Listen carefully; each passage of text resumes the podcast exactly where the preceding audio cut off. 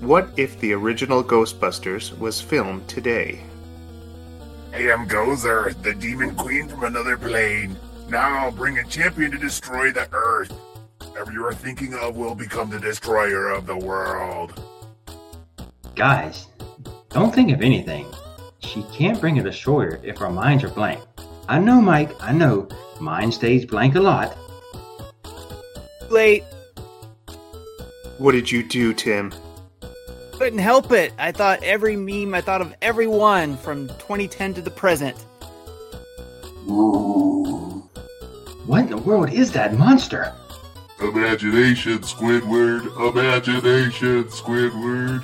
It's hideous. Its face is a corgi. Its body is Bad Luck Brian. It has Squidward arms and Deadpool's legs. I'm so sorry. I just got here and I doomed us all. It's okay, it's okay. As long as it doesn't hit the late two thousand ten memes. Watch me whip.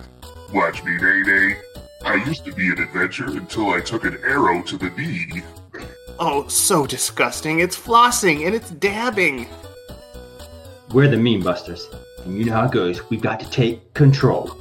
Especially before it starts going into Gangnam Style. Oh, geez. It's singing the Bed Intruder song. Guys, I think we have to break our one rule. You don't mean... If we reverse the polarity of our proton packs from upvotes to downvotes, we can shame it out of existence. Tim, you told us never, ever, no matter what, to use downvotes. It causes unnatural sadness and hate spam. Oh no, it's gonna make dad jokes soon. And then it'll be too late. Now or never. Uh, see you on the other side, guys. Zero lasers, much pain, many hate spam. Transforming into an adorable cat with illiteracy problems? Don't stop. Guys, we did it. The monster has been downvoted into oblivion. About time. We are safe, for now. No more internet gutter garbage, keyboard warrior junk to harm us. Actually, guys, I was also thinking about Twitter arguments. Your opinion is wrong. Good morning! I'm bad. We're just drawn that way. Houston, we have a problem. But why male models? Are you not entertained? Why so serious? It's alive! It's alive! The snozberry tastes like snozberry. Love it, love it, love it. Oh, welcome to Film Logic, a movie podcast that covers the cinema of yesterday, today, and tomorrow with every fandom in between. We are part of the RetroLogic Network, which includes gaming and music podcasts like RetroLogic, On Topic, and Retro Groove. And I am with some very awesome people. Um, my co-host, the man who always crosses the streams, Eston. Evening, fella. Evening, all y'all out there. How y'all doing? And our special guest, the man who signs our paychecks, the, the Nintendo Dad co-host, uh, Tim.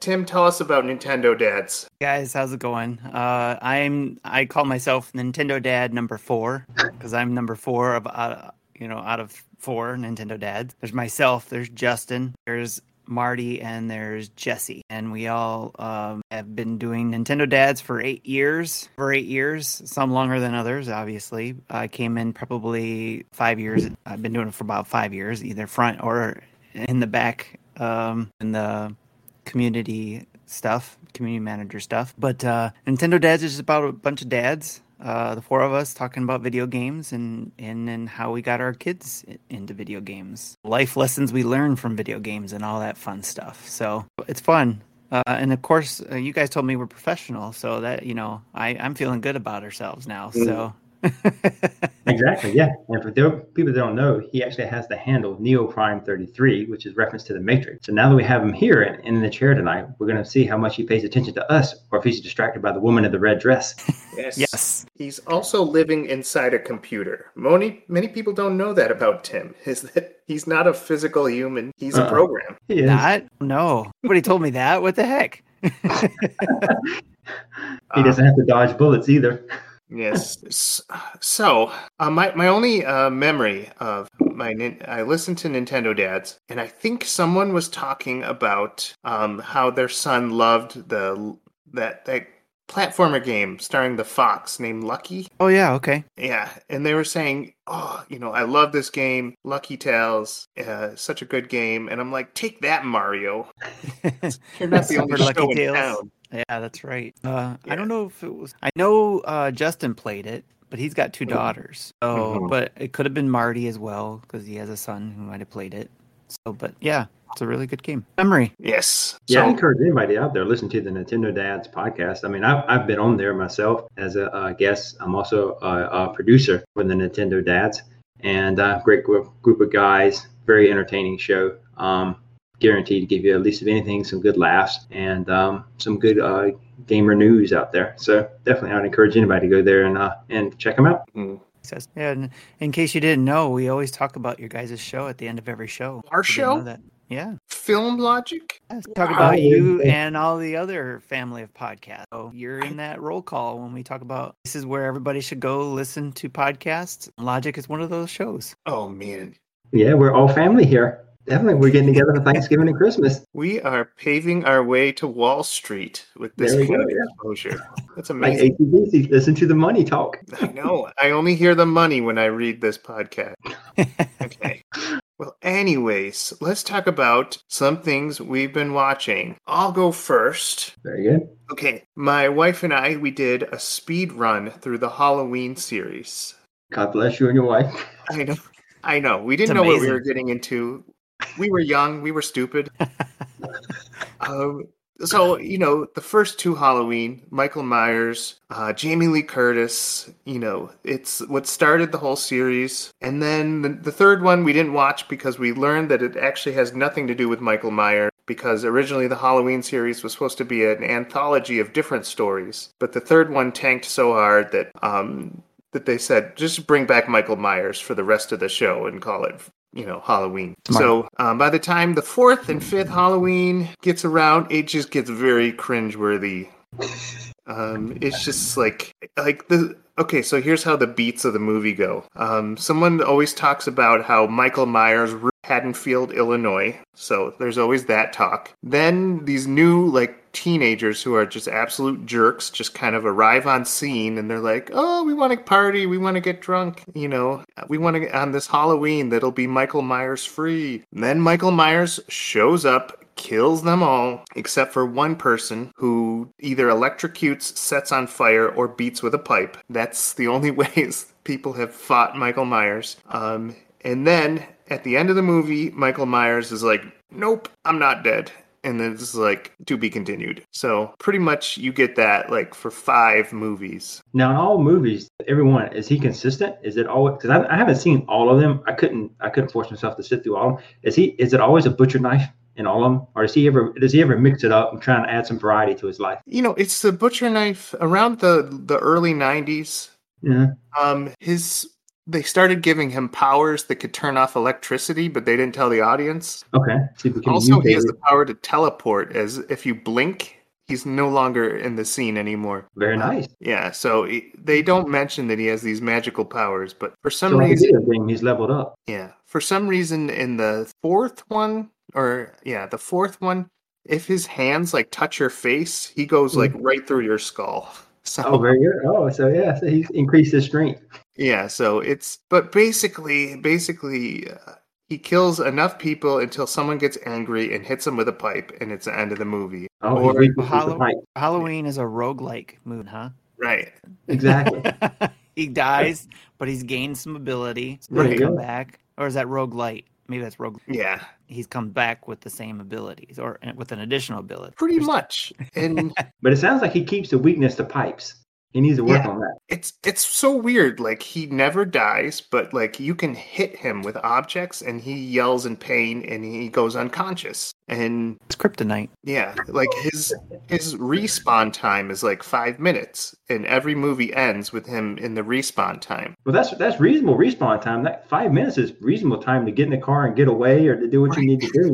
Yeah. To reload. Yeah. yeah. So basically we learned that uh, Rotten Tomatoes has never been kind to a Halloween movie, and for good reason, because up until the last one, Halloween Ends, it just kind of feels eh, eh, you know um my review of the final one on Peacock, Halloween Ends, is, oh look, it's about Michael and how depressed the town is because he's been killing for forty years. Oh wait, where's Michael? Oh, is he there? Nope, he's not there. Oh, there he is. Oh, and he's gone. Thank you. Roll credits. yeah I, the uh What's funny, too, is if you actually stop and think about it, it's kind of crazy, the premise of that, too, because, like, actually he has a psychiatrist running around, and the psychiatrist, unlike most psychiatrists that are trying to help their patients, this psychiatrist is actually trying to kill his patient. Day one. Like, day one, we meet him in the film. He's like, yeah, we got to kill him. Yeah, I know. It's like, what kind of psychiatrist are you? How'd you get a clinical license? Yeah, right. I will kill my patients. That's how I will help their depression. Yeah. One way to solve it. Mm-hmm. So, other than the Halloween series, I I went over to see what everyone's talking about on this one anime on Netflix called, I'm going to butcher this name, but it's Agretsuko. It's about, uh, I'm going to say this girl is like a fox. It's like an animal kingdom. Um, and she works this awful uh, office job where everyone kind of just steps on her and just takes advantage of her, and then she goes to a bar at night and sings death metal music to get out her anger. So used to uh, do in my car rides home from work. Yeah. So avoid those looks at the red light. Mm-hmm.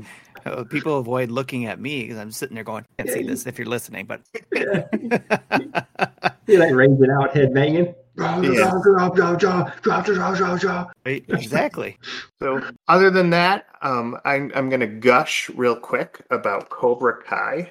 Um, no series in all of television has got me so excited about the, Dan- the Daniel LaRusso, um, Johnny Lawrence rivalry. And so my family has been watching all five seasons of Cobra Kai, and I am bouncing up and down like a fanboy, just like, kick him. Kick him! Oh no! You know? Um, so that I love that show. I just think I think Cobra Kai is is really how you how you bless a show a movie from the eighties. Yeah, they did a good job. I watched that. I'm watching it too, and I'm, I'm, I'm you know lockstep with that season as far as I'm in the current season right now, and I I, I really enjoyed how they done the twist on it and made Johnny mm-hmm. Lawrence actually look more like kind of like, oh wow, he really wasn't the bully. It was more like, yeah, Daniel LaRusso could have been the bully, and. Right. Um, And they brought back a lot of the people back. And so you actually, it's kind of re, almost a reunion kind of thing. And so it actually, um, I mean, I enjoyed those movies. And so it, it, I've actually enjoyed the series. Yeah. And it, it makes me actually want to get the kind of the lackluster video game Cobra Kai, which oh, is yeah. like, it's a beat 'em up. But like, I don't care because like, I love the series that much that it, it adds four points to the game. So the, the document, if you ever get to see the commentaries on the movies, the commentaries are actually really good. They actually mm-hmm. have the actors doing them. And, um, at least the first and the second one are really good to sit and listen to. Yeah. Um, yeah.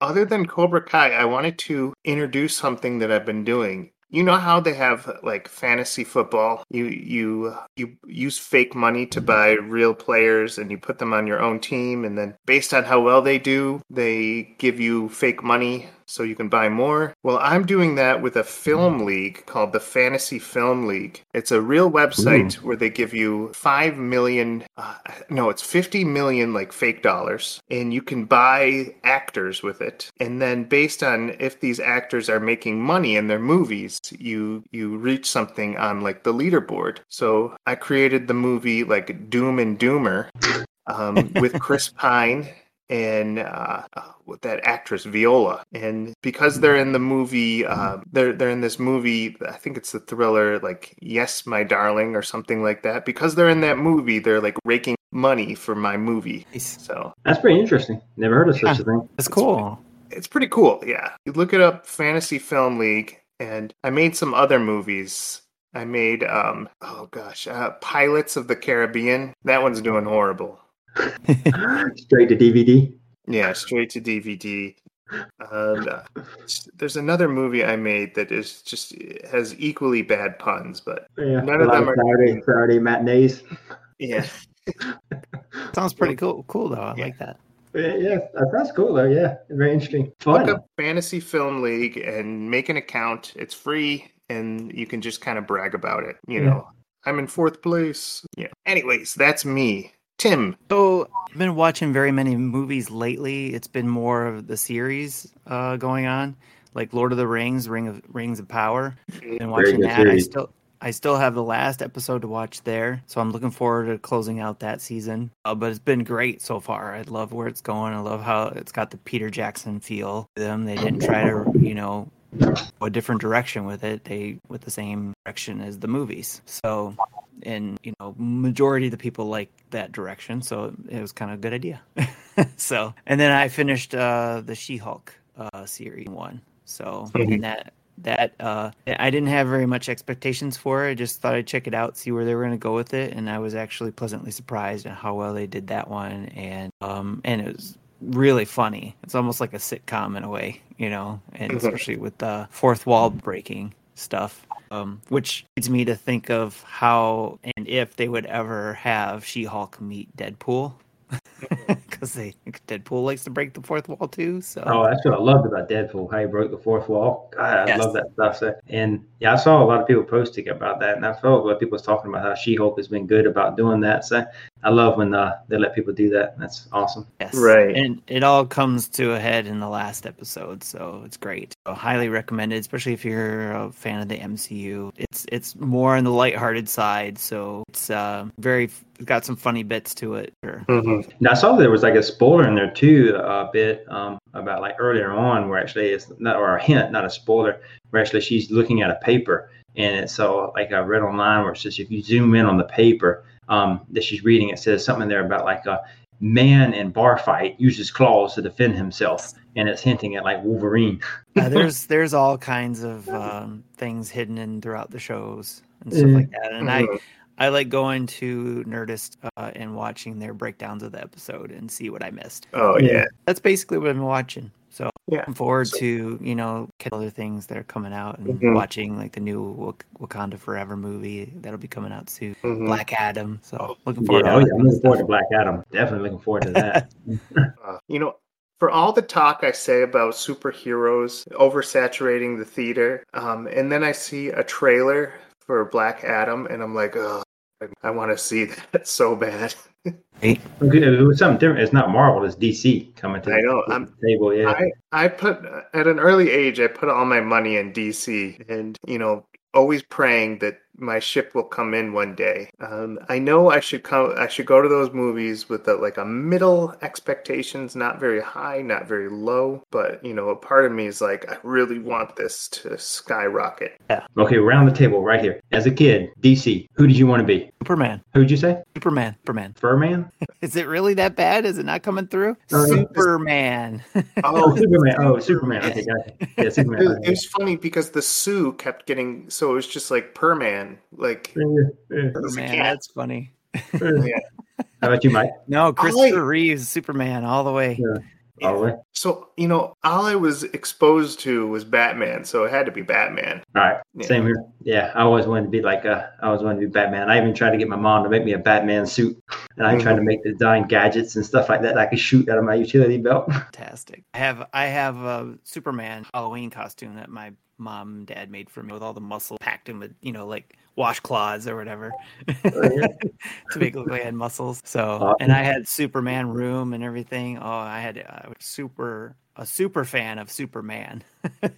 Awesome. So I have one more thing to bring to the table, and that is there seems to be an arms race uh, between all the major streamers about getting uh, mega fantasy up. Uh, Lord of the Rings started the battle with the Rings of Power, you know, million dollar episodes. And now Disney just came out with a trailer for Willow, which I actually thought was the Rings of Power trailer. I'm like, ooh, Rings of Power looks pretty good. Oh, wait, that's Willow. Okay. Um, and I think Netflix is, I think Netflix might be trying to get something. Um, I haven't heard about Netflix. Let me, I'd have to like do some research, see what Netflix is trying to snag. You mean like a superhero thing? Or, or like, no, just like a, a strong fantasy based on an ancient book. Oh, okay. I think they're mm-hmm. trying to go for The Witcher as theirs, but oh yeah, because I know they got The Witcher, and that's that's solid. Yeah, that's a solid show for sure. Yeah, mm-hmm. I just Ring of Power is really good. I mean, it, it's I mean, you know, you, you're talking about like Tim, you watching. I mean, I, it's. It's, I'm enjoying just watching it just alone, just to see the people that I've seen in Lord of the Rings, to actually see them as their younger selves in the yes, series. Yes. And so, and uh, yeah, that, that series definitely has got some uh, good delivery. I mean, it's definitely the hype delivers. Is is anyone going to give the Willow series a chance? Oh, I am. I love Willow. Oh, oh yeah, yeah, definitely. Yeah, oh, yeah. I definitely. love me some Mad Mardigan back in the day. Have you read the books that the like, so basically Lucas and Chris Claremont, writer of X-Men, wrote two books together, maybe three books. And, uh, well, it appears that both of those guys had very much trouble because their books were known as like just slogs. And they were I didn't like, read them. Yeah, they're very hard to find. I think Lucas made them, made sure no one could find it, but. Get them in a safe in his house. Yeah. Never it's see called, the light of day, yeah, and we'll never talk about this. It's called Shadow Moon, and basically they, I think Chris Claremont was trying to write like his own book, and Lucas is like, can I put my Willow character? And he's like, okay. And so they built a whole lore that has nothing to do with the Willow movie, but has like Willow characters. And people are saying, God, I hope this new Willow series has nothing to do with those books. Yeah, be I, interesting. I mean, I, I'd like to see the series and stuff and see, you know, who they bring back and stuff like that, because who's still around and everything. I mean, it's a, it'd be interesting to see. Although I do have to say that it seems like Lucas's notes are better than them hashed out. So yeah. like we've heard, we've all heard that he's had all nine movies mapped out for the Star Wars movies, and they've been, they, you know, all sounded great and looked great, mapped out or outlined. Then when he goes to expand them out in the movies, then it gets too much filler. Maybe that's the same case with the Willow movies, or uh, maybe he's got an outline of not the movies, but you know, his characters and, and the, the story and plot. Maybe they got an outline that's better than the actual mm-hmm. books. I got like a uh, I got a cross reference though, random cross reference if y'all want, in a movie. Mm-hmm. If y'all seen Willow, you know the guy, the baddie guy in Willow who wears like the skull mask yes. and everything. Yeah. yeah. You want to see that actor actually out of like out of that mask and everything like that. He is actually the German that Indiana Jones gets punched by so hard that it knocks him on his fanny and busts his lip, and the airplane propeller comes and chops him into bits and pieces. That's that same actor. So you oh, get wow. to see him actually out of outfit. I love those little connections. Yeah, there you go. So, Aston, you've been watching some some scary things, it looks like. Yes. Not by namesake, just by genre. Yeah, definitely. I um I decided to check out um you know the Foo Fighters. They did this Studio uh, six six six. So I decided to you know check it out and see what it's all about. And um it was filmed during the actual uh, pandemic, height of the pandemic. So I don't know why they kept the film actually in the can this amount of time. It seems a long time for them to keep it in there. But I mean, if you're a Foo Fighters fan um, through and through, um, just for the the namesake of the actual fan, the band members themselves, and you'll probably enjoy this movie just because you actually get to see them try their hand at acting. Um, I'm trying not to do too much spoilery stuff on our show, but I will say that um, pay attention to the order of things in which they happen, because it pertains to the actual order of the band. But um, some of the stuff, I mean, they're trying, you know, is actually written some by Dave himself. And um, and so it actually is, uh, I mean, it, it's, It's it's kind of cringeworthy at times, so I would definitely say it's not anything that you're gonna like want to go buy the D V D on. I mean, yeah. they're better at music, so let's stick to that. I mean, they yeah. they definitely aren't gonna be doing any crossovers like you know The Rock going from wrestling to acting, or John Cena right. or anything like that. And so I mean, it's it's not happening here. But um, I mean, if you want to watch this movie for like gore fest, I would say definitely the gore is there. Um, if you want to see unique kills, um, then there you go, you got your unique kills. Um, but if you want to actually see something that's gonna be like like keep you up at night and scary and spooky, um, no, it, it's not going to deliver on that. I mean, it's by no means. Um, it's more of a gore horror than actually like a, a spooky, you know, you're going to shower with, uh, you know, with your eyes open despite the shampoo going over it. I mean, it's it's that's no no scare factor there like that. So um, plot wise, um, yeah, there's a plot. I mean, it, it is there. Um, and it keeps to the plot. It doesn't go off tangential. I mean, it's got a good pace to it. It's a quick movie. It's only, I think, like ninety minutes. So, I mean, it's a quick watch. Um, but, I mean, it is, um, you know what I mean? And you do get to hear the band play a little bit there. And so, and he makes a little reference to his time with uh, Nirvana a little bit in there. If, if mm-hmm. you follow the band, you get you get his little wink that he does. And um, so, I mean, that's Studio six six six. I mean, I definitely would say, I mean, if, if someone was to say, you know, should I put that on my watch list? I'd probably say, if you like the Foo Fighters, you know, and you're looking for a gore fest, yeah. But, I mean, if you're looking for a good quality film that you and them would be like, you know, you want to look to your friend and be like, you know what, man, that was pretty good. Then, no, you don't want to have that on your list. It's not happening. Yeah, that that is interesting. And Studio six six six reminds me of that other studio that kind of makes out these B, B movies. It's mm-hmm. Asylum Studios. Mm-hmm. Like, uh, like Hollywood will come out with Snakes on a Plane, and an Asylum will come out with Snakes on a Train. Or yeah, and like, that's what it is. It's kind of like a B movie, and some of the stuff they do is just kind of like you can tell they're not taking themselves serious. Like at one point, they're trying like hot wire the van that they that they uh, that they initially started their tour in. Um, but actually, the uh, the way they're hot wiring it is a guy gets uh, one of the band members gets underneath the car and tries to hot wire it from underneath the car, um, mm-hmm. which is not how you hot wire a car, and so or a van. And so I mean, it's just it just you know you can tell they're not taking themselves too serious about it. So yeah. I mean, it's so you can tell it's a B movie. But um, interesting. Another one I've watched is these are more documentaries: uh, A Haunting on Fen Road and Shock Docs. Ed Gein, um, The Real Psycho. Um, these are some documentaries done by Stephen uh, Prozac Shippey. And um, uh, this guy, is, he was D J Prozac. Uh, real name, uh, his name is uh, Stephen Shippey. And uh, he's done a lot of these uh, documentaries where he goes in and uh, he does the, uh, not the shock doc part, but the documentaries. He'll actually go into these haunted places, and him and his crew actually spend there um, pretty long time. Some of these places, they're there for like um, eight or nine weeks. Um, which if you're actually going to do a proper paranormal investigation, um, it can take that long to actually get some good footage. Uh, you know, it's not like this uh, Zach Baggins stuff where you're there for like, uh, you know, for the weekend and you're out. And so you got to get the stuff and get the goods and deliver. Um, so, I mean, it actually is, uh, his documentaries are pretty compelling with the stuff that he does capture. And um, all of them are good. I mean, I just listed one. Uh, Fen Road, I mean, Haunting on Fen Road. I mean, some are pretty, they're, these are more ones that are going to creep you out. I mean, they're not gore fest. These are ones going to kind of have you like, yeah, you're going to like when you go to bed at night, you're definitely going to be like, you're going to see stuff out of the corner of your eye.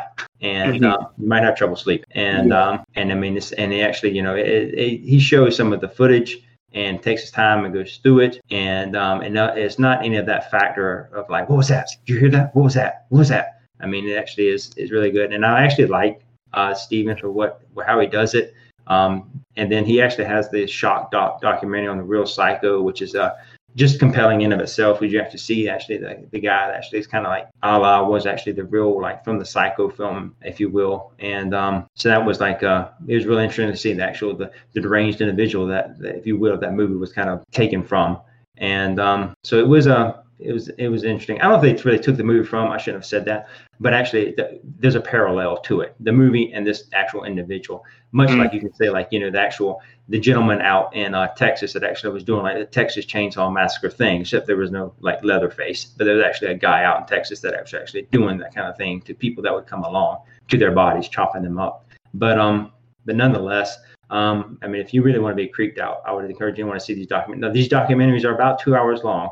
Um, that he wow. has, and so I mean, there's some there's some sits, like I said, but it's actually you can tell. I mean, he's put he's put heart into it, and um, I mean, his team definitely there are moments where his team gets freaked out um, because they're worried about attachments, and he talks about attachments to them, and um, it's real things when you do this kind of stuff. So I mean, he he keeps it real, letting you know, hey, you know, I mean, this is a part of the job that you you know you more than likely you may get attachments to you by demons, so uh, be prepared, you know that uh. you know, you may have your life ruined for a while.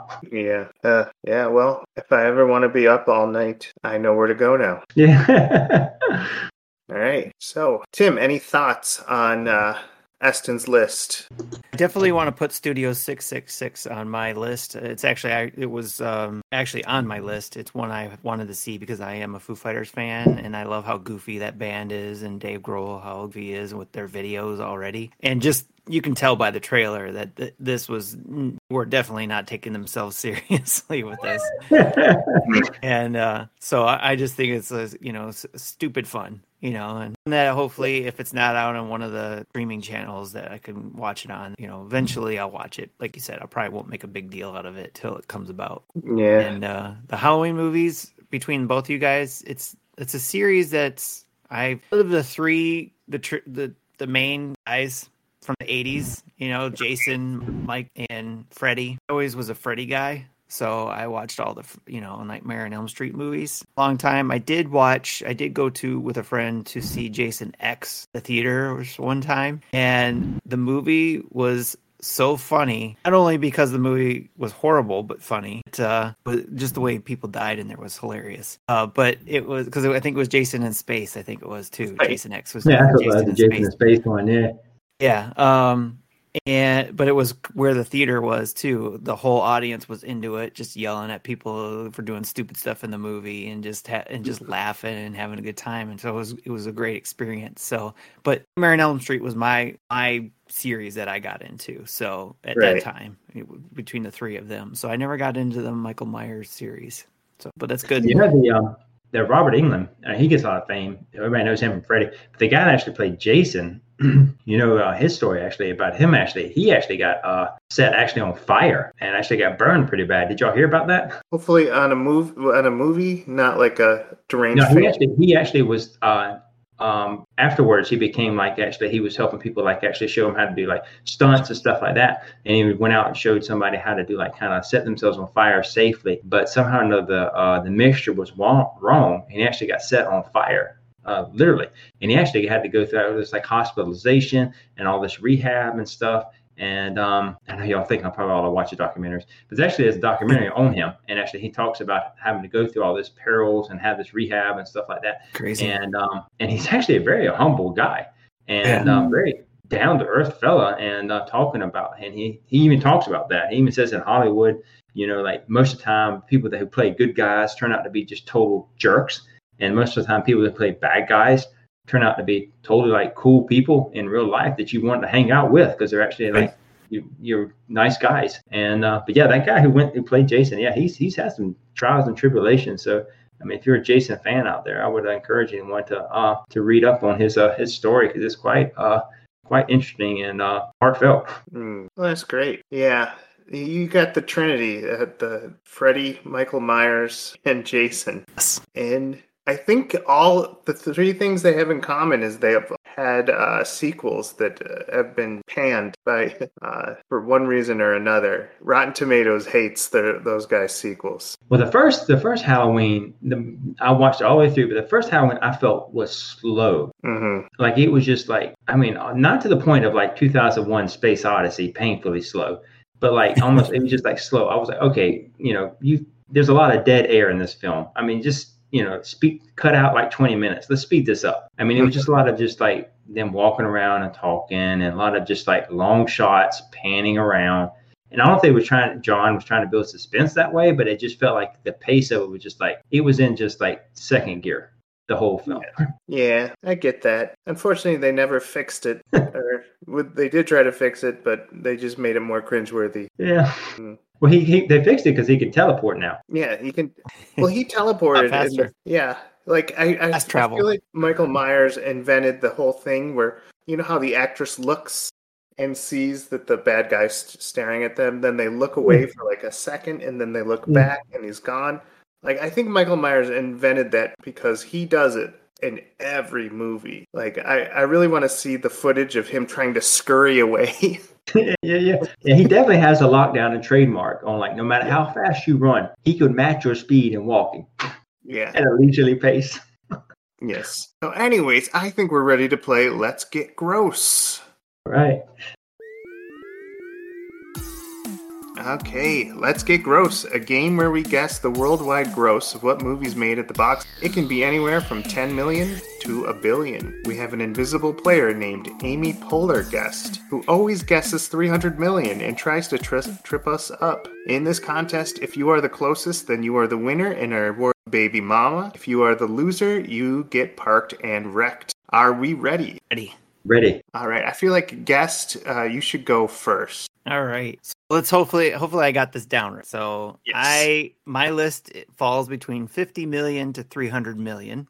Mm-hmm. All right. Uh, what other clues do you guys need? Um, um, you're just going to tell us the movie, and okay. we're going to guess. And this is the first time that we've actually been in competition because it's just been me and Eston just kind of quizzing each other. Right. So okay. There's a theme. Is of course uh coming Halloween, so I picked scary movies. Okay. Uh, and but it's actually all within the same saga, if you will. Nice. You, you'll understand which saga I'm talking about when I name off the first one. Okay. Okay. First movie, released nineteen ninety-six, Scream. Oh, Scream. Okay. Um, um and it's between fifty million and three hundred million. I think Scream has... Um, I think they got, you know, that great beginner's luck. I'm going to say two hundred million. Uh, yeah, I'll say word of mouth caught on really quick about Scream. I'm going to go, uh, I go, uh, two eighty. two eighty for Essen. Okay. Moving on. What's your second movie? All right. Second one is Scream two, released ah. in nineteen ninety-seven. I'm going to go down.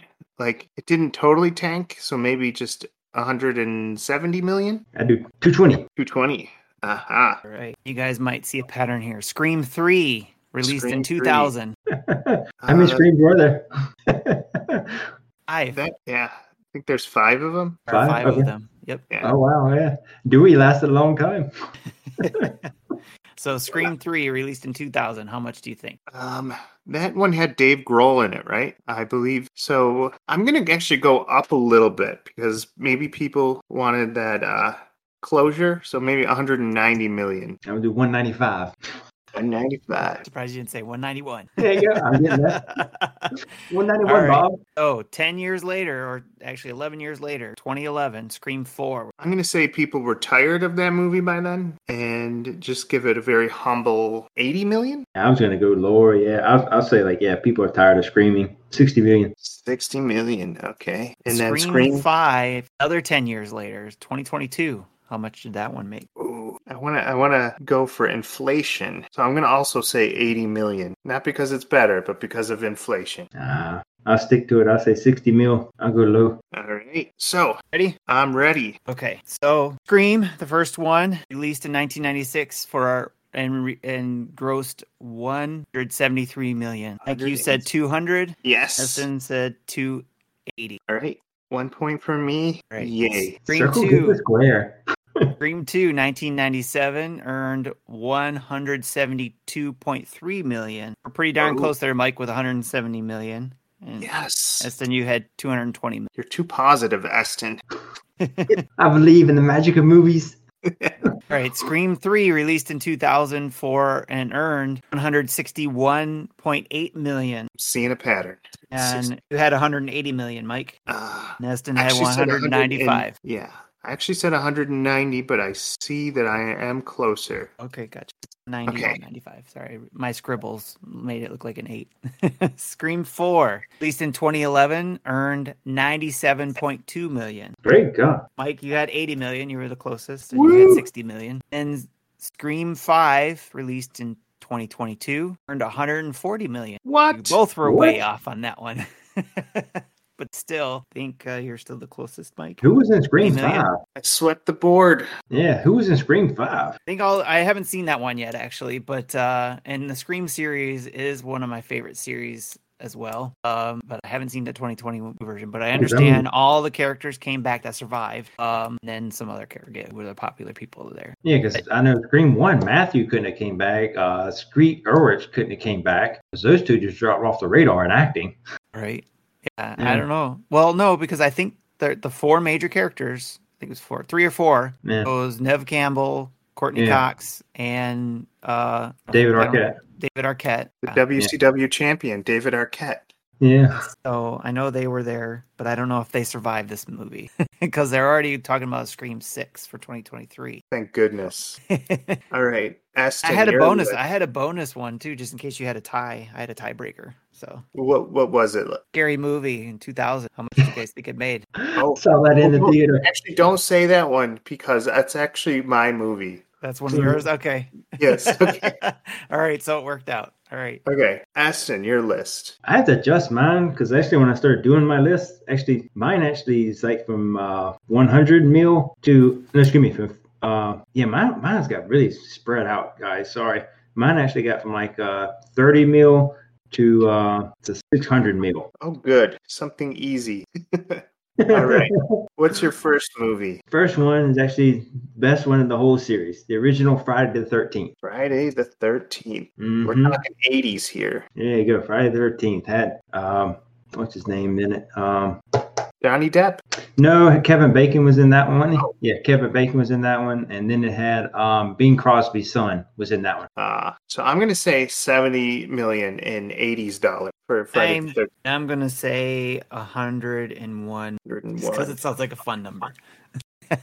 All right. The next movie. You want to know the, the number now? Oh, no, no. We'll do it all. Oh, okay. Then, okay. Very good. Okay. Uh, next one is the first... Um, The based on the Warrens on uh, their life, uh, The Conjuring. Conjuring. Oh, not for sure you're going to do Friday the fourteenth. The sequel. No, no, I'm not going down the Friday the thirteenth list. No, uh, no, we're not going down all those Fridays. Okay, that's the one Friday we don't look forward to. Conjuring. Yeah. Two hundred and forty million for me. That seems like a modest number for an okay movie. Let's say one seventy-five. One hundred seventy-five million. All right, your third movie. Uh, the Ghost. Uh, Ghost. I shouldn't say put an article on it. Ghost with uh, the Patrick Swayze. Uh, Ghost. Uh, I don't know how well Ghost did.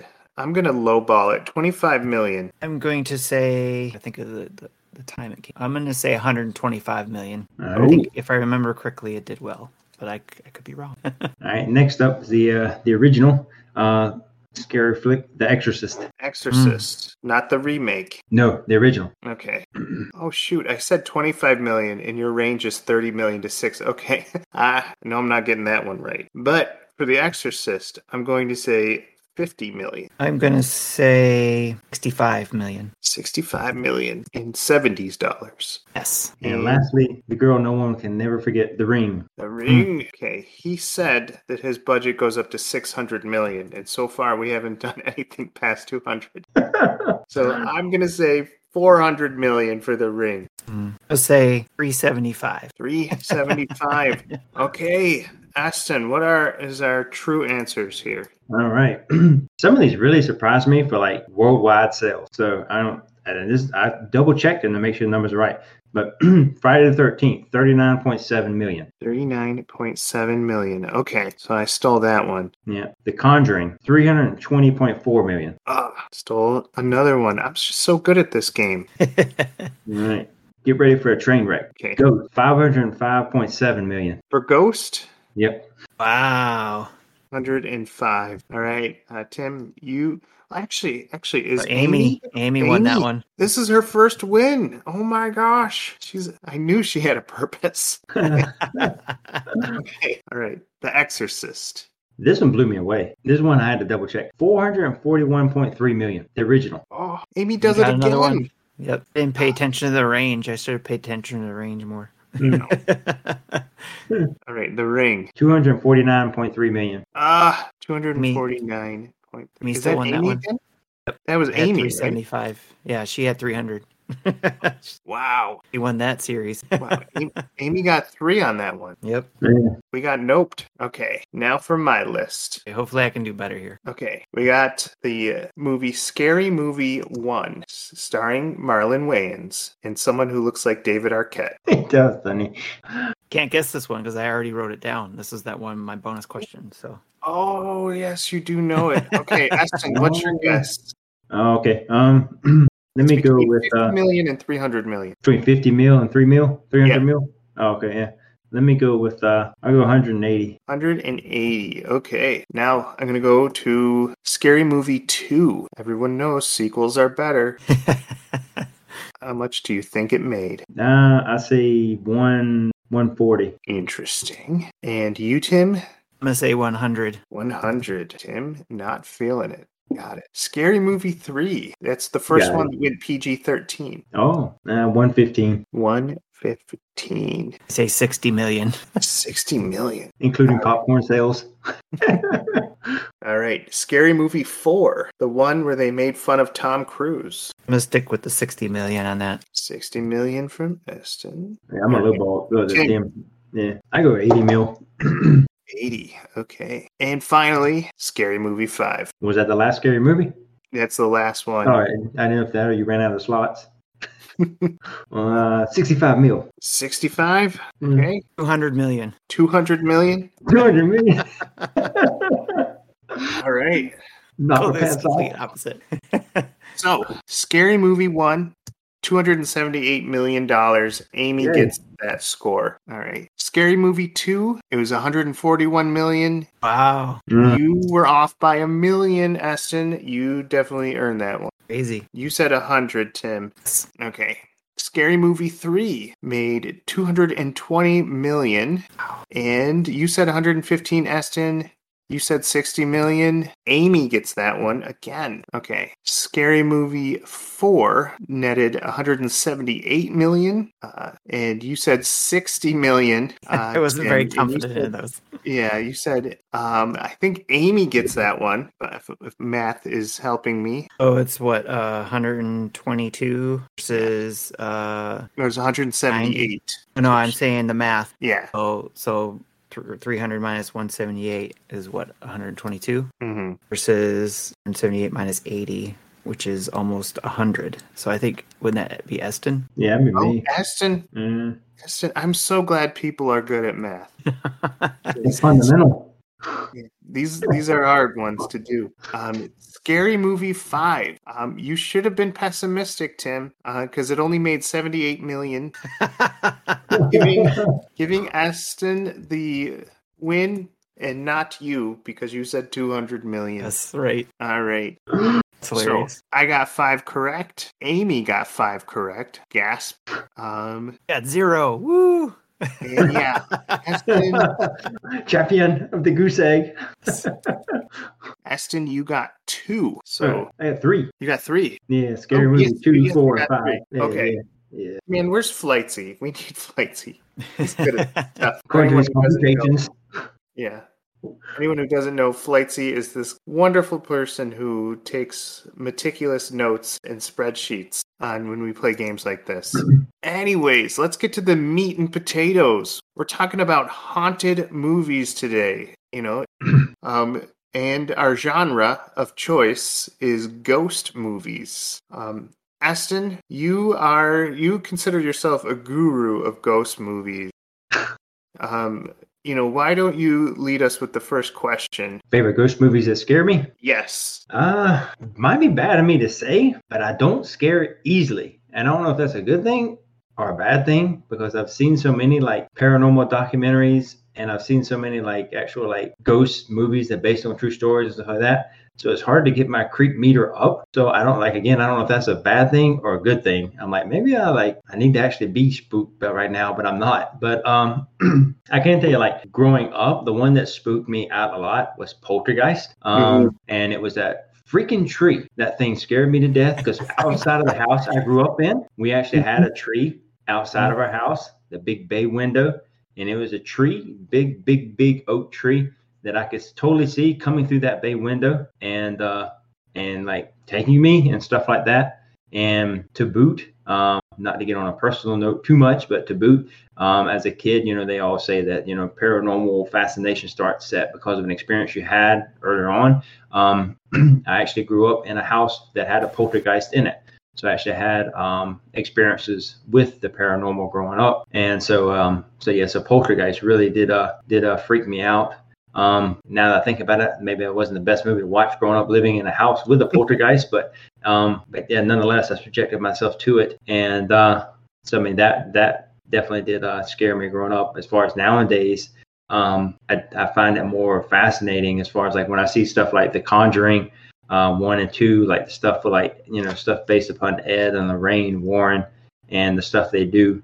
Um, I say fascinating, not because like I'm interested in it and I want to get involved in it and get the equipment and go out and pursue this, but more fascinating because of just learning about like, you know, that, that part of life.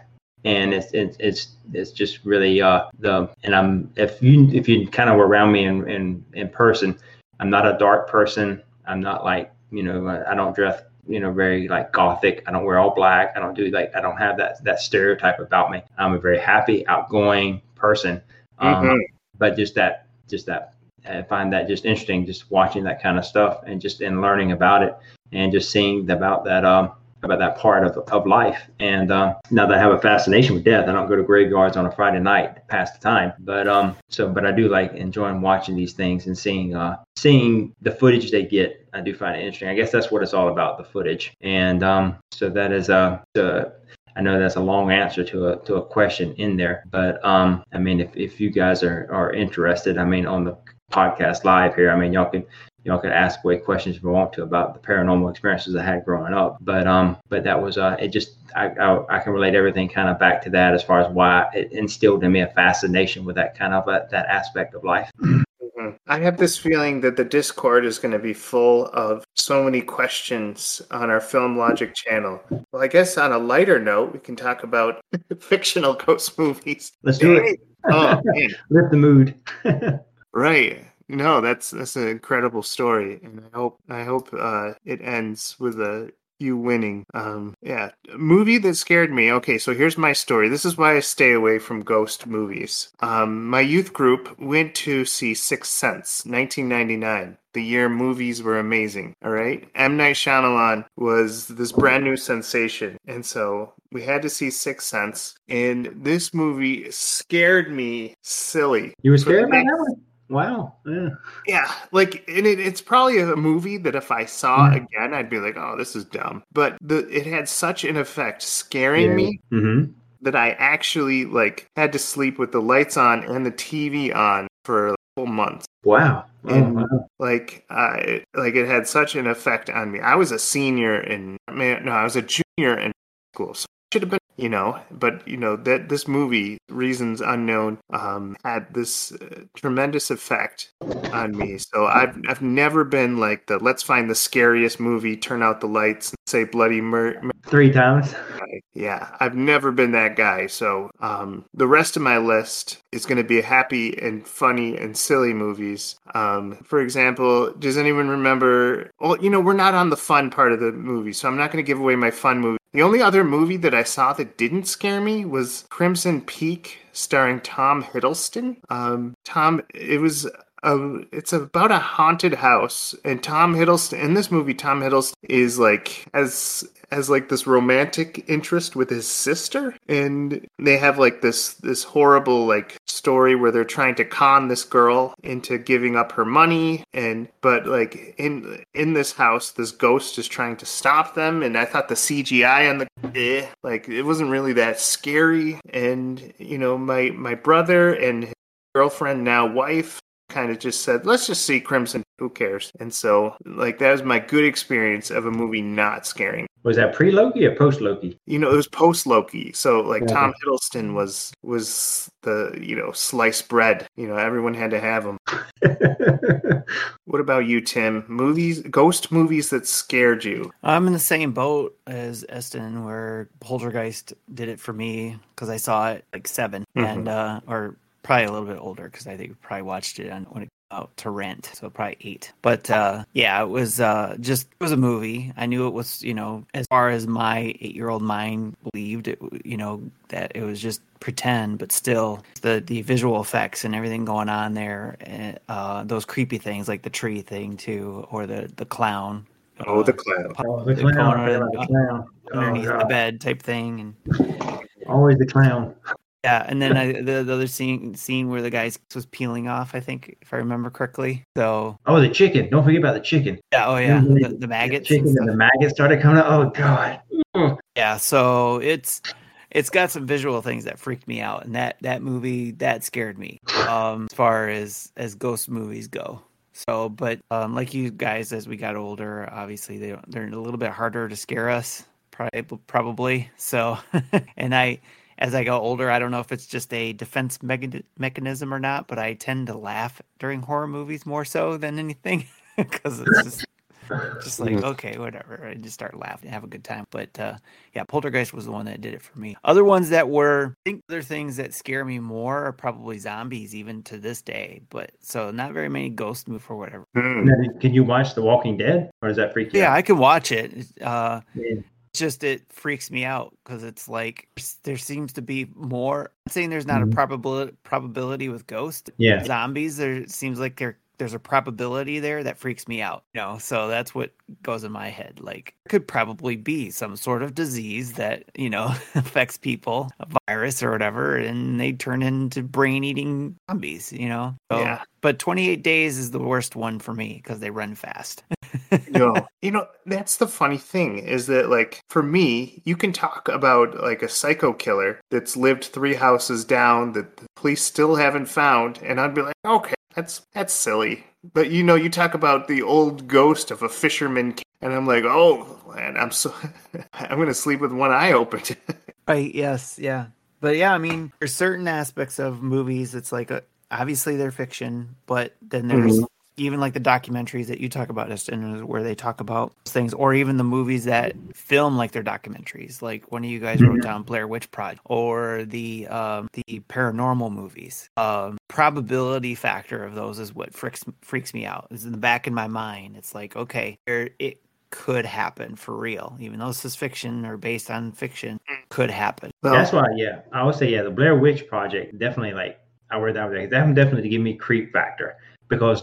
When I went in and I was viewing that, I wasn't viewing it as like, you know, a shadow figure is going to come out any moment now, like you see in these documentaries or anything like that, which, you know, like kind of manifestations of the demons. Um, I was looking at it as more like this could actually be like a cult of people that are actually like, you know, offing these people one at a time, like killing these people. I mean, this could actually really be happening. I mean, these are actually like could be, you know, some satanic cult that could be like uh taking people out. And so the Blair Witch Project did really like, and in retrospect after watching it, I was like, you know, as looking at it as a piece of film, I can appreciate it because I'm like, wow, I mean, considering what they pulled off with the the budget they had and everything like that, I'm like, this is like this is masterfully done. I mean, they they breathed in money hand over fist because of how much it cost to make that movie versus, you know, how much, how well they delivered the story, how well they delivered the actual, the tension of the scene. I mean, there's, I mean, there's even comedy in it. I mean, it's just, I mean, bravo. I mean, that was just like wonderfully done. I mean, it's just, I mean, consider it's almost like a, like an independent film. Yeah. It's wonderfully done. Yes. You know, all of this makes me want to yell, you know, the devil is a liar, what they do in, you know, Ghostbusters, um, the all female version. All of this stuff you're saying makes me want to yell that, um, B T dubs. Uh, we talked about a lot of movies. Do you have any subgenre of movies like haunted house, haunted spaceship, found footage? Comedy, gory. Uh, one, one that I wrote down was, I don't know if this is part of that subgenre, but, uh, the, the ability for a ghost to take over an object. So Ooh. Like Christine, you know, where a ghost takes over a car essentially.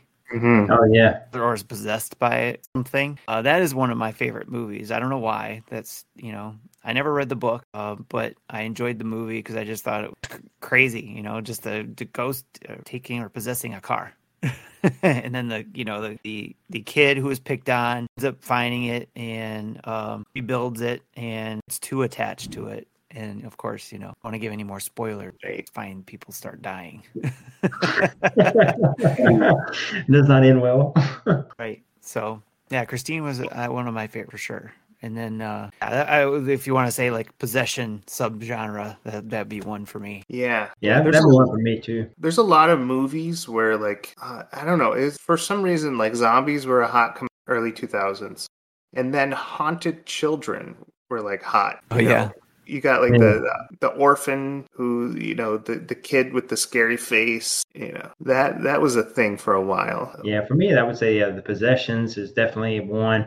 Um, one that kind of gets my attention is more like, you know, uh, anytime they advertise like based on real events or anything like that, or an actual like, you know, an, an exorcism or something of that nature. Um, it's that gets a my true attention. Story. Yeah, exactly. Because I always like, I'll watch it, but then I actually go and read like how much of this is based upon a true story and how much of this artist liberty. And so like, mm-hmm. yeah, I always want to like kind of check that out. But, um, And I saw, you know, like found footage. I mean, that that can be good. Now, some of the stuff I do, like kind of like where they try and sell it and actually do kind of laugh at it, like what you're talking about, Tim, as like the Paranormal Activity, like that stuff I laughed at. Because mm-hmm. I could tell, okay, this is like so like over the top. And they're, they're like, yeah, they're, they're, they're trying to like fake it till you make it. I mean, that, that I found like, yeah, I, I could laugh at that mm-hmm. off. And like zombie stuff, I mean, the twenty-eight days I've actually never seen. But everyone says, if you want to see a good zombie film, go see twenty-eight days. But um, like I've watched some episodes of The Walking Dead, and um, I'm like, wow, this is, you know, it's got a good story arc. But I never really got too much into it because just zombies were never really my thing.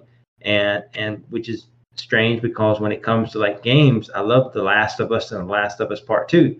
But um, but yeah, when it comes to like the movies, I'm just I'm not big on like watching zombies. I mean, I've watched Shaun of the Dead. And I love that as far as a comedy. It was really funny to watch. Um, but Fantastic. I don't like gravitate to like zombie films. Right. So um, favorite ghost movies that made you laugh? I said entertain you in the notes, but there are some very funny ghost movies. And it's going to break into our my number one from nineteen eighty-three. And I hope you guys know what that movie is. Um, who are you going to call? Yeah, who are you going to call? Well, scary. I I am a sucker for parody movies. Like Airplane One, Airplane Two. I like yes. I, I watch them with a, a morbid curiosity, knowing that they're gonna and that I'm gonna hate most of it, but like living for that one or two or three jokes that I think are very clever. So I I spent um I spent my Sunday watching Scary Movie five, which makes fun of Paranormal Activity. And uh, I've never seen Paranormal Activity, but it, it starts off with, uh, um, is it, is it Martin Sheen? No, who's the one who got in trouble? Charlie? Charlie. Yes, Charlie Sheen and Lindsay Lohan, like doing the husband and wife scene of Paranormal. And there's the, you know how the film speeds up in Paranormal and it shows people going and, well, they they do like, they're supposed to be going, and I said going to bed romantically, but instead of like doing the, the normal romantic thing, like they're doing like handstands and flips and they're doing like, uh, they're doing like uh, circus moves and gymnastics. And it, it's just that, and you know, it's it's stuff like that that like made me audible. Oh, my standards are so low, you know. But you know, Scary Movie Five, you know, I give it a, a solid forty percent um, because I did laugh at forty percent of it. I, I love the Scream movies. I'm surprised I never got around to watching the Scary movies. Yeah, well, if you like raunchy comedy. Like, yeah. like I can't believe they showed me that. Then, just right. Scary Movie one through five is right up your alley. I saw Scary I Movie I, one in the theater. It was fun. I mean, I enjoyed it. Scary Movie one was funny. I think I did see Scary Movie one because there are some parts I remember there that were definitely yeah. raunchy that I cracked up at for sure. So before yeah, we get yeah. into Ghostbusters, has any does anyone remember the Frighteners? Oh yeah, Don't Fear the Reaper played at the end and everything, and had a Gurney Sergeant Hartman in it. Yeah. It's yeah, it, Michael, Michael J. J. Fox is like yeah. he, he plays like this is uh, done by the director I, who did Ghostbusters. Um, correct me if I'm wrong. I know it's attached to a Ghostbusters credit, but like this one kind of fell by the wayside, even though it has. My- I never got to see those, so it's uh, it's heard of them, but I never got to see them. Streaming channels. I'll have to look that up sometime. But basically, The Frighteners is pretty much about Eston's life. It's Michael J. Fox is a he, um, he does ghost sightings for people, um, but he's more of a con man, and he actually teamed up with two ghosts just so he could make money off of it, and they have to fight this great evil. Yeah, the um, I've seen the movie like twice, and uh, I remember being uh, entertained by it, but I can't remember actually like uh, the nuances of the movie because it was such a while back when I actually watched it and stuff. And uh, but I remember it had uh, I remember all the people that were in it and stuff. But um, I mean, it didn't it didn't get the gravity that uh, Ghostbusters did by no means. Right. Now, is Beetlejuice worth mentioning as one of the top comedies of in, in the ghost movie genre? Oh yeah, I, I would I say so. Yeah, yeah, yeah. I think it's something too where it's. Definitely, there were. It was like you either loved it, loved it, or hated it. I think we're one of two crowds. It it grossed me out with the shrimp fingers. It was actually a tradition in my house to watch after uh, Beetlejuice uh, during Halloween, as my parents would hand out candy and stuff. Mm-hmm. Have that on the T V in the background. So. I, th- I mean, I, I think it was definitely a movie that was like safe for kids to watch on some level, because I mean, it was like of a certain age. Um, you know, like when you get like, elementary school kids, because it actually was not like uh, like I'm going to get you the thing underneath the bed or the thing in the closet. Um, yeah. I mean, heck, at the end they actually have the ghost dancing uh, to. Um, you know, uh, on the stairwell and stuff. So, I mean, it actually kind of took the, uh, as they say, took the fangs out of the out of the dragon. And so, I mean, it was uh, kind of fun. So definitely, like I a, think it, it's like a step above Goosebumps or something, you know, like. Yeah, exactly. Yeah. Mm-hmm. So I have to say the um, the two main characters that they, they die on the bridge and they come back as ghosts. Um, they, they make those scary, like they could contort their faces yeah. to scare people. Like We're that trying was to scare people. people. Yeah, they were trying to.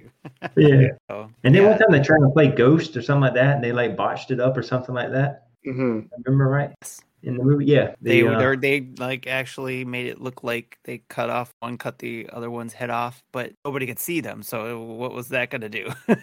Yeah. So.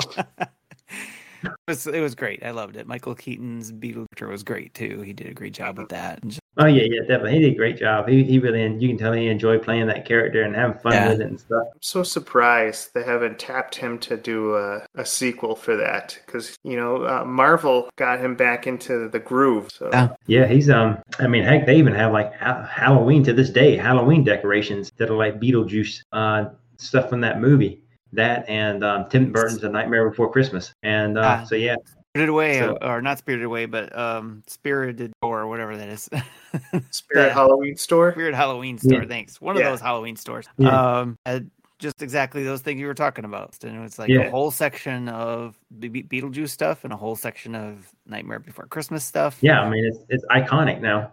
Oh, yeah. Great. Great to see that stuff. I would I put I would put a giant sandworm in my yard if I could get, you know, one of those scare people. That would be awesome. If you go to Home Depot, I think they have the right props for you to set that up. Bet they do. I wouldn't be surprised if there be surprised if there wasn't a blo- one of those blow up mm-hmm. for sure. Oh. So leading into um, Ghostbusters, Ghostbusters came out in nineteen. nineteen- It changed how we look at comedy in the horror movie sector, just like how. In our last episode, we talked about how back. Um, when did you see Ghostbusters? How did you feel about it? I mean, I saw it actually. Uh, I, I'm just trying to think. Yeah, I actually did see it in the uh, nineteen. Yeah, so I actually did see it in the theater. Yeah, my parents took me. My dad took me, and some of my friends to go see it actually in the theater. And uh, so actually, yeah, I'm, I actually have memories of that. And um, so yeah, I, I mean, I actually, um, and I, I remember not being scared by it or anything like that. Mm-hmm. Not even the library scene? Huh? Not even the library scene with the dead librarian who makes that face? No, because I think they take I think they, they take that take away from that scene um, as far as being scary, because of how they like they do like over the top antics as far as like running and, and stuff like that. So they make it kind of a, a tongue in cheek comedy moment out of it. So yeah. Yeah. How about you, Tim? When did you see it? I saw it. Um, we didn't get to go to the theater much when I was a kid. So, but uh, we always saw everything once it came out the video. So it was yeah. a, you know, video store rental, probably Blockbuster. If not, maybe a mom and pop one, but it was a rental. And but I, I loved them. So yeah. It was fantastic. It's one of my favorite, all-time favorite, you know, saga. I guess I can call it a saga with all the different Ghostbusters out now.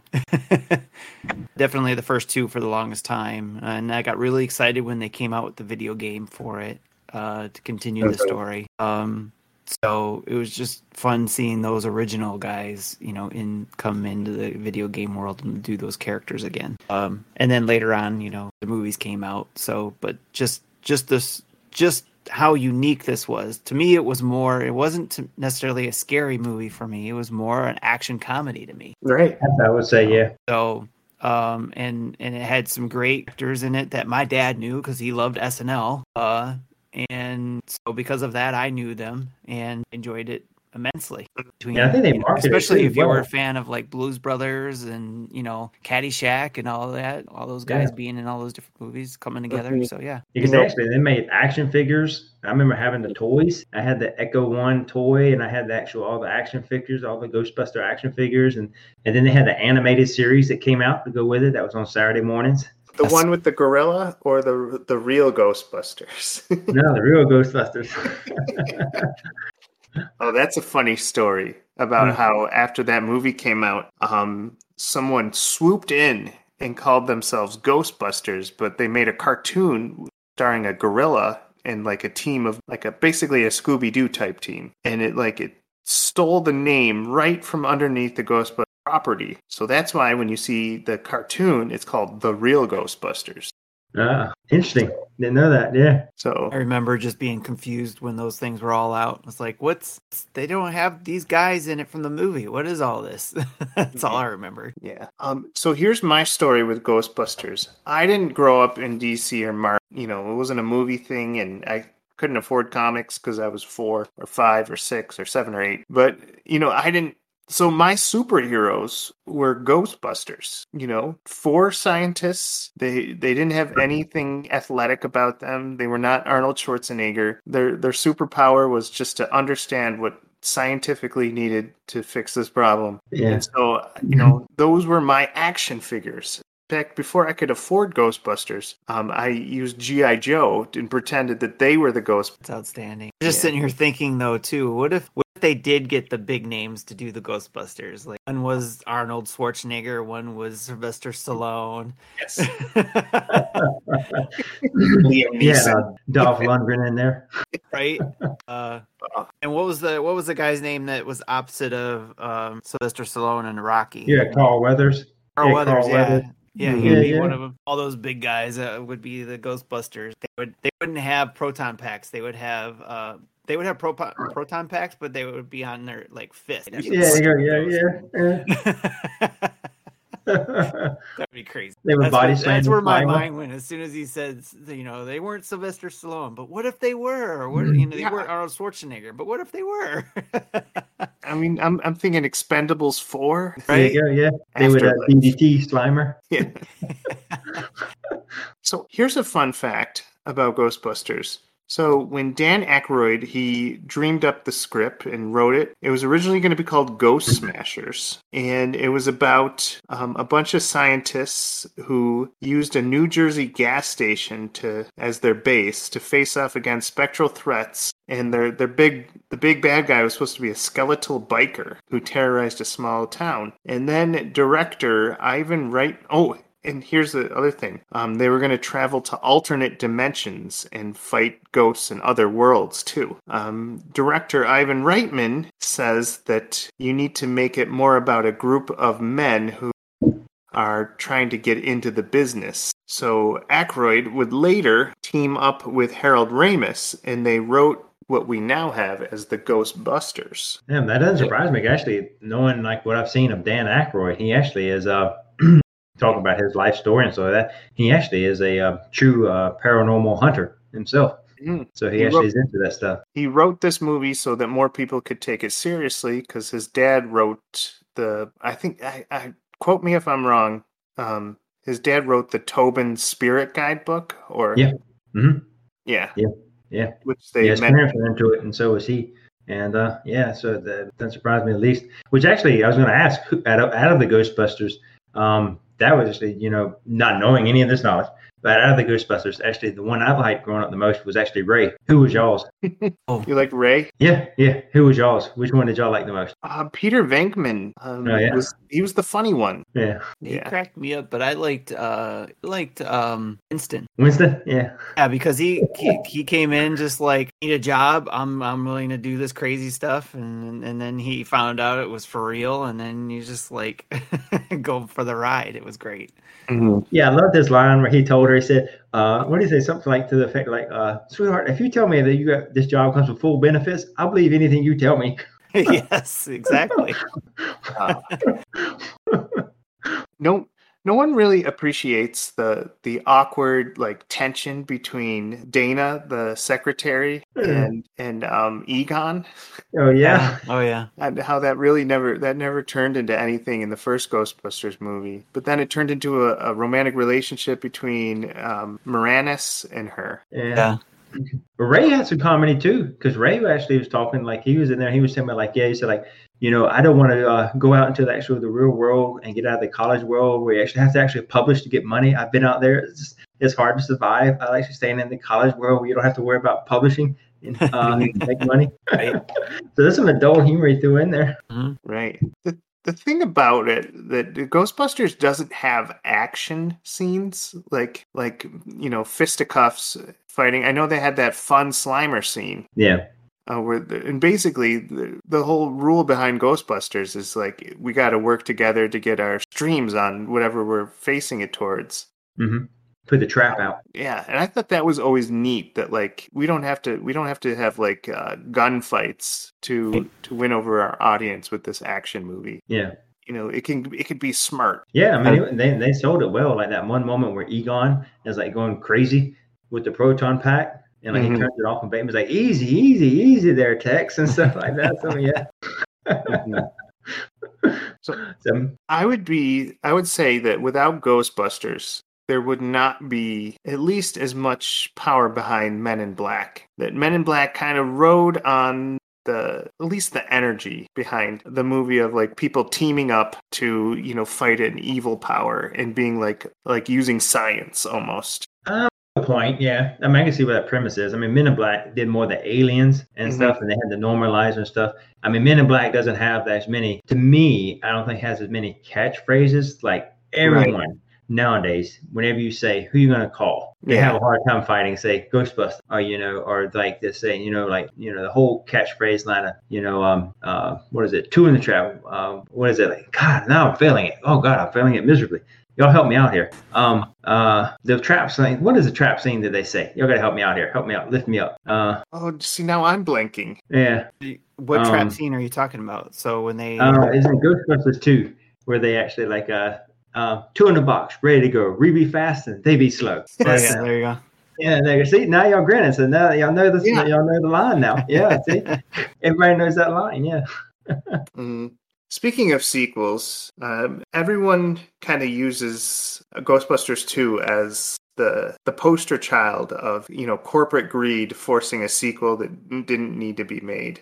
Oh, yeah. Yeah. But, you know, it, it was Ghostbusters, so I enjoyed it through and through, even though it was about ghosts side of a... I mean, I didn't mind Ghostbusters two. I thought it was entertaining. I mean, do, I don't think it was as good as the first one. I don't think, it, you know, there are some sequels out there that are as good as the first movie, mm-hmm. um, I feel. And, but as far as like Ghostbusters two, I don't think it was as good as the first one. But I don't think it, Ghostbusters two is, I don't think it's terrible bad. No. What they had to do to get it out as quickly as they needed to, it's not that bad. But I think if they yeah. had more time to hash it out, it would have turned yeah. out a little bit more differently and would have been more of a different Ghostbusters movie than than what we got.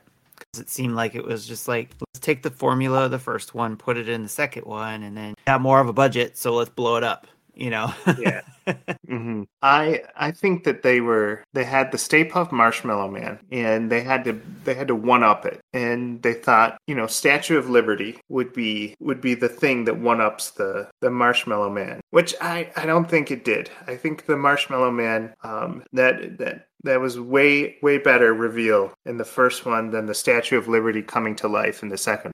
Yeah, and then instead of Slimer, they had the the uh, that pink ooze. Yeah, because it started having a good mood when it started dancing and yeah. stuff like that. Yeah, with the toaster. So I mean, they, they introduced that as kind of that, you know, the feel good ghost, if you will. Mm-hmm. And so, it was cre- it was creative, and that's probably why we never we didn't get that third one like probably a lot of people wanted, because maybe they didn't think yeah. they could do anything more different. At least we didn't get the third one as quickly as we wanted. oh yeah, uh, a lot of a lot of people have the the love it or hate it attitude. The Ghostbusters remake twenty sixteen, um, it carries it, it's comedians, but it's all female. Um, kind of following the footsteps of the Ghostbusters. I think they, they did the fatal error of erasing the history of the Ghostbusters. So they, they pretended like the original Ghostbusters really ticked off Ghostbuster fans. They should have just made it a continuation. It was um, an alternate it, universe. Yeah. yeah, there is the multiverse. Well, they brought back, yeah, they, they did have the, the cast in there, some of the yeah. cast, like Dan Aykroyd's in there and stuff like that. And he has this line where he says, you know, besides, I ain't afraid of no ghost. so, yeah, he makes I really, really enjoyed the movie. I am disappointed that we were more than likely not going to get a sequel, female version. I enjoyed yeah. it. We're big fans of it here at this house. So um, what did you I like think about? What they were trying to do was just, you know, give it a good, uh, give it a, bring it into this time and do a reboot, which was fine. And they got the blessing of, of Dan Aykroyd and the crew. So, but it's, like you said, it, it did tick some people off. And unfortunately, it didn't go as well as they had hoped. Mm-hmm. Yeah, I mean, they had like, they had a big cast. I mean, they had Chris Hemsworth playing the secretary or the receptionist. That mm-hmm. was hilarious. Yeah, yeah. Yeah, he has some funny parts. I can't hear you. Yeah. In case you can't see me, I'm covering my eyes. Yeah. Yeah. Like I, I don't know why it, that movie didn't hit like the other ones did. Maybe because I had such like a such an expectation that it was going to be a you know Bill Murray, Dan Aykroyd, um, you know, and th- those are hard shoes to fill. But like I really like those actresses. Like I would watch any movie they're in, but just for some reason, you know, they they they picked my childhood favorite, so I had to judge them based on that. No, I think you're, I think uh, I can't fault people for not liking that, because I think what I would have liked to have seen them girls come in and rebuild them by the Ghostbusters brand from Dan Aykroyd, let's say, you know, and his character from Ray, and continue it on because of their research in the paranormal. And during their research, they learned about the Ghostbusters. The Ghostbusters, you know, moved on, and so they take over the name. I think that type of thing would have been a lot better and well received than just the whole reboot. Yeah, yeah. yeah. Well, did y'all ever see? Uh, did y'all ever see Afterlife, the recent one? Thumbs up for me on those. That one.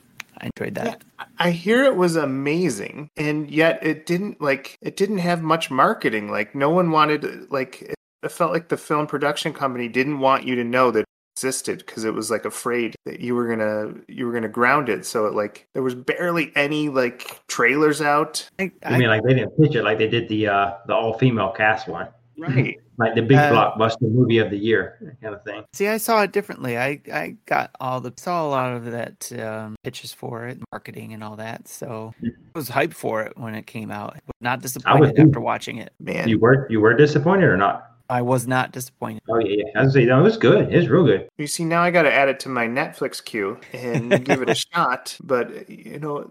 I I really I must have missed all the trailers. Like I only heard like the only reason I knew about it was because I saw the first trailer that everyone was talking about, and then I saw a little bit more because I think you know Pop-Tarts like had a, had a, like a deal with the Ghostbusters, like oh, yeah. a Ghostbuster Afterlife flavor. I think it was more of just coming in and not expecting anything, you know, just going in and having fun with it. I think mm-hmm. that's why I enjoyed it, because it was just like, okay, I'm gonna have fun with this because I.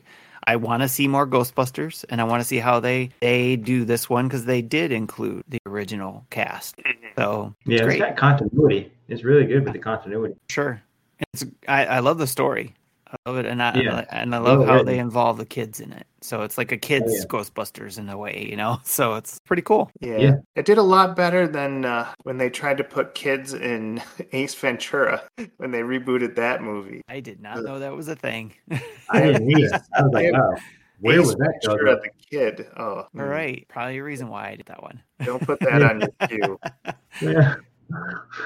Funny. I would say I didn't even know that was in existence. Yeah, yeah. Well, anyways, I, we're getting close to the two-hour mark, so I'm I'm calling it. You know, time of death, midnight on the Eastern Seaboard. Um, this was a great talk about ghosts. I think any one of these movies made it its own episode, but you know, being sure. our Halloween, our Halloween theme is just great to talk about all these all these scary movies of. Half of this list I'm not going to even even see out of fear. What? On my list, I will put a shout out. I put Coco on there. Who doesn't like Coco? Oh, Coco is good, yes. Yeah, I like Absolutely. Coco. I like Coco. And, and someone wrote down Scrooged, and I really, I think we should save that for Christmas, a Christmas episode. Yeah. Uh, yes, that would be awesome if we could do that, because it's one of my all-time favorite. There is head a ghost, genre. Head ghost, yeah. So. Yeah. There you go. Yeah. A brand new toaster. Yeah. Yes. There, there is a genre of like Christmas horror movies that uh, I think is, you know, just is I don't know how that that genre came about, but um, I'll watch you, Christmas horror, horror movies. Yeah, it's like does see that's mixing two things. I can't do it. So you don't so watch. Now we got a new John Foreman. Now we got the action Santa movies because now we got David Arbor about to do like yeah a Santa who goes down and throws down yeah to protect that his house. One. I'm looking forward to. It's like yeah. okay, you want to count Die Hard as a Christmas movie? Let's just really make a Die Hard Christmas. Make Santa yeah, the yeah. main hero. Mm-hmm. Peppermint this. Yes. I hope he makes a joke about stuffing someone's sock stocking. Or there you go, yeah. I'm sure he will. There's going to be so many bad puns in that movie. I'm oh, looking forward to it. Yeah, yeah. He, he shoots a guy and says, "You're on the naughty list." There you go. Yeah, it's, it, it's there. It writes yeah. itself. Come on. There you go. Yeah, it's low hanging fruit. You got to pick it. Right. Well, I want to thank you, Tim, for uh, gracing us with uh, your movie knowledge. And yeah, thank you for coming on board. Please, please shout out your your uh, the name of your podcast so that people know how to find it. Well, just look for us on Twitter at Nintendo Dads um, there, and you can follow all their stuff there, or you can go to our website nintendo dads dot org. All of the things that we linked there. So I won't bore you with all the details. Mm-hmm. The main thing you guys, oh. should, any of your listen, listeners should be listening to is RetroLogic. The family podcast under that banner is awesome. So many different things to listen to, including you guys. It's mm-hmm. awesome. And thank you very much for inviting me and hanging out and talking movies. I look yes. forward to doing it again sometime. Mm-hmm. Awesome. Yeah. Thanks for coming on. We love having you. Yes. And Aston, what would you like to plug? Anything you want us to visit? Um. Yeah, I'm just like actually, I'm I'm out there on Twitter on uh, solo something. Um, I'm definitely on like uh, several of the Discords. Like I say, I'm on the uh, producer on the Nintendo Dads. Um, our other, uh, you know, we're part of the family. So, and you know, I'm on the RetroLogic Discord. So I'm on several Discords out there. Um, Nintendo Pals, um, All In, um, Barely Gaming Podcast. God, I'm on uh, Gamer Girl Podcast. Um, what other ones I'm out, I'm on out there. Um. um One is called Presto's Place, um, podcast um, by uh, Presto, uh, Magnificent, yeah. It does. And um, so, yeah, a lot of them out there. And um, so that's my plug as far as where you can kind of find me out there. All on all these Discords, I'm still solo something, so uh, easy to find. And uh, actually, the Nintendo Dads uh, podcast actually have a big event coming up, um, kind of with a lot of different ones I just named, All In, uh, Nintendo Pals and stuff. They're doing uh, some Extra Life coming up. I don't know if Tim wants to comment further on that. I'll let him, if he wants to, take the floor on that. Sure. If anybody's familiar with the video game and in, uh, into video games and you listen to podcasts, more than likely they're involved in a uh, fundraising event called Extra Life. It's usually around the first weekend of November every year where uh, we stay up for twenty-four hours playing video games, trying to raise money um, for our local children's hospitals. For me, I'm raising my money uh, for my Beaumont Children's Hospital here near Detroit. Um, and uh, but it all we all as a team, the Nintendo Dads team, uh, join together and we get the total amount that goes to overall children's hospital networks. Uh, wow. Hospital network. So uh, this year, a lot of us are joining together. Joining forces with a group called the Phoenix Overdrive and actually meeting up in New York and going to be hanging out with each other first time live in person, raising money November fifth this year. So us Nintendo Dads, we're looking forward to that because it's the first time that we're going to meet live together, at least all four of us together. Um, and we're all excited. So it's coming up pretty quick. So we're definitely looking forward to that. And again, if you go to Nintendo Dads, org on that page we have a link to our Extra Life uh team page. You can go yeah. to anybody who's on our team and donate, or you can join our if you're interested too. So it's a lot of fun. Absolutely. You don't have to be there in New York to join the team, by the way. You do it on your own. Yeah, like I say, and the uh, some of the podcasts I mentioned, some of those podcasters on there are gonna be like the, the All In and Nintendo Pals. I mean, they're they're joining up with them, and uh, like uh, I don't even know. I don't think it, like last week we had like Presto on, and he's. Uh, his podcast. I didn't mention this off the wall, but um, but yeah, if you um definitely if anyone out there listening wants to join in and donate to Extra Life, I encourage you definitely to donate. Good, great cause, and uh, definitely helping out where uh, a need is needed to be placed. Yeah, yeah. and. and- the biggest thing too is no matter how you do it, it's for the kid, we say. So it could be donating to me, donating to somebody else on the team, or you yourself joining on the team and raising money for your children's hospital in your area. Uh, it's all for kids in various areas, and that's all that matters. Well, if there's ever been a reason to watch someone play video games for twenty-four hours, that's the best reason. I'm going to close with the fact that uh, the a book that I published around two thousand eight called The Boy and Him um, is free on Kindle um, it, until uh, October nineteenth. So if you're on Kindle and you search The Boy and Him, you can have that book for free. Tell me if you like it. It's free, free entertainment. It's like uh, Lord of the Rings sword and sorcery type stuff, and I would love your feedback on it. So that's my pitch, and well, I want to thank you guys for joining us, and just uh, I look forward to all this content that we mentioned. Yeah, same here, definitely. It's another another fun night spent with y'all. Definitely look forward to uh, rejoining together and uh, and uh, catching up again on another episode. Thank you all for listening out there. Thank you, and thank you. Good morning! I know. Just drawn that way. Houston, we have a problem. But why man matters? Are you not entertained? Why so serious? It's alive! It's alive! It's not very